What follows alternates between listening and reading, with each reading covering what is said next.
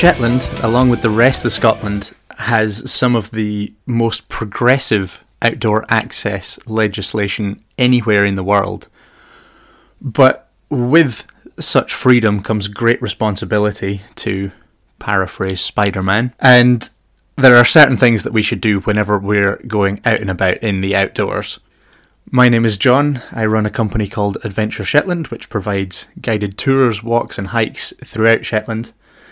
This is Adventure Shetland, the podcast, and today we're going to crack the Scottish Outdoor Access Code.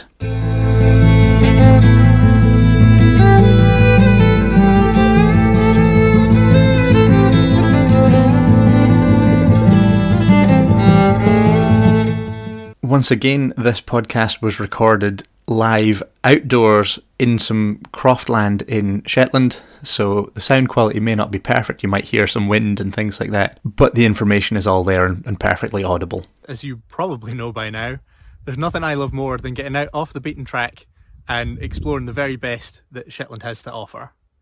Doing that comes with a degree of responsibility, though, to ensure that we can all get out and enjoy the outdoors to their full extent without disturbing or inconveniencing anyone or anything who lives and works in that landscape. These responsibilities are outlined for us in the Scottish Outdoor Access Code, and it's really, really important to understand and to know what's in the code before we head off out into the outdoors. But what does it actually contain?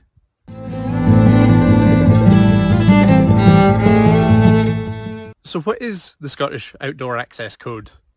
Well, I'll quote from the website directly, and hopefully that'll explain things a bit more. So the website says, the Scottish Outdoor Access Code provides a practical guide to help everyone make informed decisions about exploring Scotland's great outdoors in a safe and responsible way.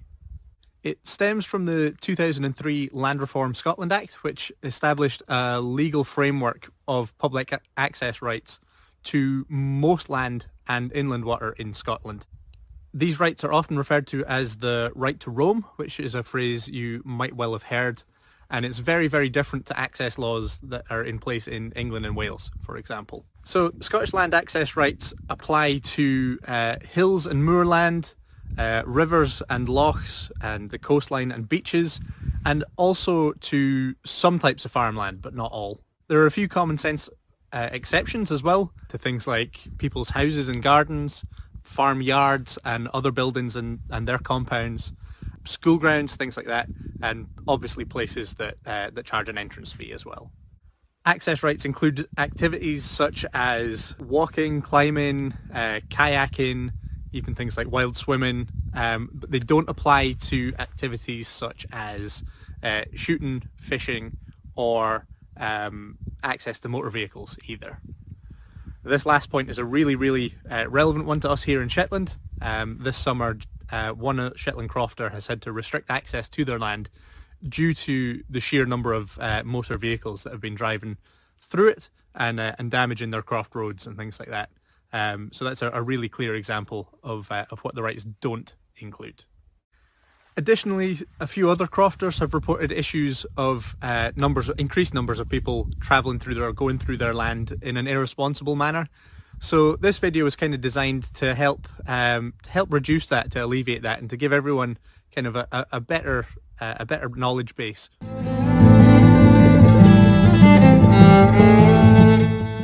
The Scottish Outdoor Access Code has three key principles. One, respect the interests of others. Two, care for the environment. Three, take responsibility for your own actions. When these three principles aren't adhered to, the whole system falls apart. Um, unfortunately, we saw that earlier this year when uh, vast swathes of dirty campers all across Scotland left a horrendous mess behind them. And that gave really all of us who enjoy the outdoors a bad name. And it's a, a clear example of what not to do. Those dirty campers give us the perfect example of what not to do when we're out and about. But what should we do instead? Luckily, there's only five kind of key points that we need to take on board. So let's go through those just now. So number one, be accountable for your own actions. When you're out and about, we need to be alert for hazards, um, keeping an eye on what's happening around us, and, and looking out for our own safety as well as those that we're with. This is especially true in the case of children. If we've got kids out with us, uh, we need to remain extra vigilant there. But in short, don't be an idiot. Be responsible for, for what you're doing when you're out and about. Number two, respect people's privacy, property, and peace of mind. Should go without saying, but often it doesn't, so here we are, and uh, it bears repeating again.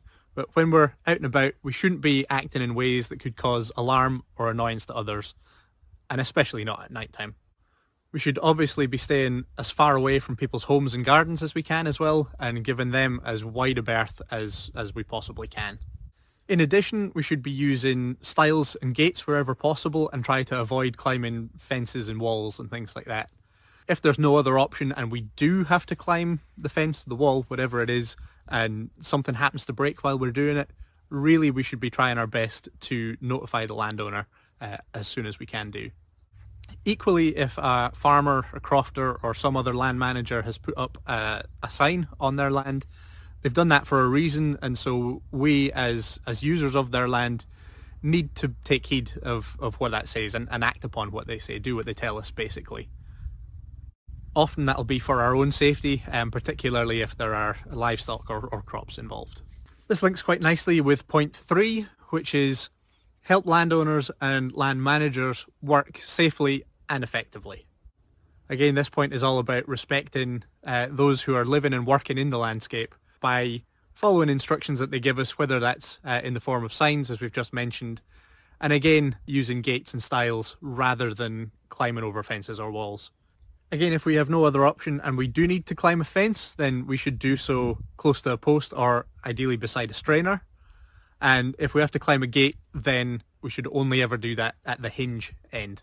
We should always be looking to avoid causing damage to crops and we also need to remember that sometimes fields that just look like grass to you and me could be a silage crop or, or a grazing field and shouldn't be trampled. And what we should always be looking to do when we're passing through a field is to stick as close to the fence line, to the edges and the margins of the field as we can. And if we can, walk in single file. Um, it does make a difference. Should any harvesting of crops or shifting, moving of livestock be taking place obviously we should be doing our best to keep out of the way of that, keep as far away as possible, uh, so as not to interrupt or cause damage or danger to ourselves or others, or to, to animals as well. It's an offence to disturb or to worry livestock, so we need to be really, really careful. Animals such as cows, horses, even sheep can be dangerous to people, uh, especially if they have if they have young, so calves, foals, or lambs. We need to be especially careful around them and to try and avoid situations where we're encountering them. If it's impossible to avoid going through a field which contains livestock or, or other animals, then we should we need to be really, really vigilant. Um, always keep an eye on them, keep as far away from the animals as possible, and uh, and do our best to, to avoid the situation. I can't stress how important it is to really be mindful of this and we need to completely avoid it entirely if we have a dog with us, which brings us nicely on to point four. So yeah, point four, keep dogs under proper control. We all know that dogs are extremely well-loved pets and uh, they can be great companions to us while we're heading out and about as well. But we do need to make sure that they're under proper control while we are out exploring. As I mentioned previously, it's an offence to worry livestock, and so it's, it's really vital that uh, we take care to avoid fields containing animals, and it's absolutely essential that we do so if there are lambs or calves, uh, etc. Should we have no option but to take our dog through a field containing livestock, then uh, we need to keep the dog on a, a, short lead or at the very least very close at heel. Uh, we need to be very, very vigilant of what's going on around us. And if cattle particularly react in an aggressive manner towards our presence, then first thing we should do is keep calm, you know, let go of the lead and make our way out of the field by the shortest and safest possible route. And remember, in some circumstances, farmers can kill dogs uh, to stop them attacking or, or worrying their livestock. And the best way to avoid this absolutely awful outcome that nobody wants to happen is to avoid the situation arising in the first place. Additional care needs to be taken during the bird breeding season, which is usually from April to around July uh, here in Shetland and, and Scotland as a whole. Birds nest on the ground, particularly on the hills and in the moors. Um, so dogs should again be, be kept on a lead to avoid disturbing them during that nesting period. Dogs should also never be taken into crop fields unless there's no other alternative. Um, again, if that's the case, um, we have to take the dog in with us, then again, we should be looking to stick to the same restrictions as humans, but on a lead um, and stay as close to the fence line as possible to the margins of the field. And again, keeping in, in single file where we can, or at least close close to heel. And finally, again, it should go without saying, but here we are repeating ourselves again. You should always, always, always, always clean up after your dog. Be prepared to take more bags than you think that you'll need and be prepared to use them to pick up any waste your dog leaves behind.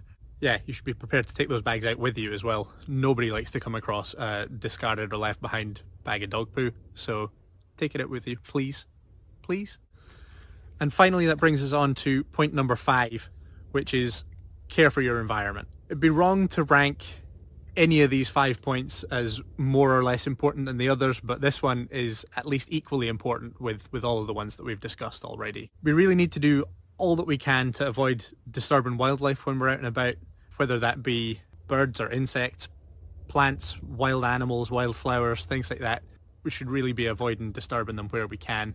Where possible, we should be looking to stick to paths or established routes at least. Some plant species, particularly here in Shetland, are, are pretty rare. Um, they're on quite a, a marginal existence and uh, and also growing on quite thin soils. So we don't want to be promoting heavy footfall in, in certain areas, um, and and sticking to paths kind of helps to reduce that. Uh, if we can minimise the area that people are walking on.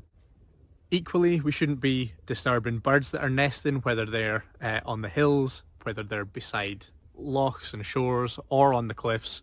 Um, we don't want to be disturbing them. Again, seabirds particularly, but lots and lots of other species are having a really tough time at the moment with numbers declining we don't want to do anything to exacerbate that problem. It's equally true with other wildlife as well. We use the example of, of otters. It can be really, really tempting if you see one to try and get as close as you can to get the best view. But it's really important that we kind of stay back a little bit, don't disturb them, um, enjoy the view that we have, and we don't end up then inadvertently chasing them off. Again, unlike the dirty campers that we mentioned before, um, I hate having to use them as an example, but uh, but here we are. We should always be following the principles of leave no trace wherever we go. Again, it doesn't just apply to camping, but any time that we're out in the outdoors, we should be taking out all our rubbish with us. Anything that we take on the walk should come back out too. And that way we end up leaving the landscape in a pristine condition as we find it hopefully as we find it for the next person to come along and, and, and do the same. It's really for everyone's benefit that we do this, people and, and animals and wildlife as well. So there we have it. It might seem like a long list of do's and don'ts, and I hope it doesn't come across as being too preachy. I know I've not always stuck to all those guidelines myself. I'm still learning. We're all still learning, and it's an opportunity for us to get better at being out in nature. These guidelines are absolutely vital for all of us who enjoy being in the outdoors to follow as they are for, for everyone's benefit, as I've said several times now. In Shetland and in Scotland as a whole, we are incredibly lucky to have such progressive public access rights. It's a luxury that's not afforded to a lot of the world. It's really important that we, we stick to our end of the bargain, our end of the deal, and, and uphold our obligations as well. As I've said over and over, it is it is really for everyone's benefit, and uh, and it, it is generally a system that works if we all stick to it. And yeah, it's really important that we do know the code before we go.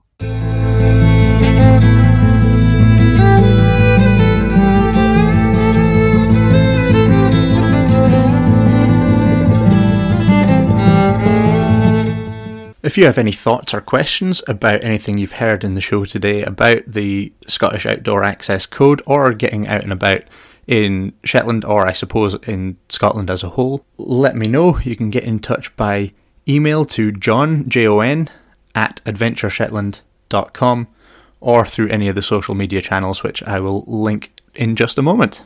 This podcast was made possible thanks to the very generous support of our producers over on Patreon. You can find the names of our producers down in the show notes. If you'd like to join them as a producer and also get your name in the in the show credits or the show notes, simply head to our Patreon and join up at the Explorer level or higher. The web address for that is patreon.com slash adventure underscore Shetland.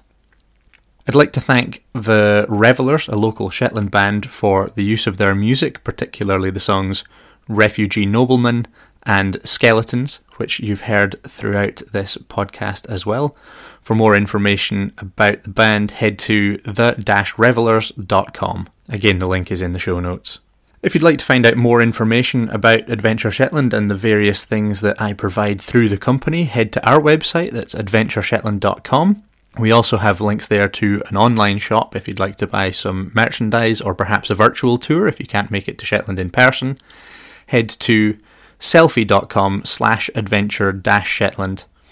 And if you want to follow us on social media, you can do. We're on Instagram at adventure.shetland, Facebook at adventure.shetland, and on Twitter at adventureshetl1. And if you'd like to see video episodes of this podcast and lots of other subjects, then head on over to YouTube and search for Adventure Shetland, and you'll find us pretty quickly on there. That's everything today. Thank you for listening to this episode of Adventure Shetland, the podcast. I've been Jon for Adventure Shetland, and I will talk to you soon for more Shetland adventures. All the best.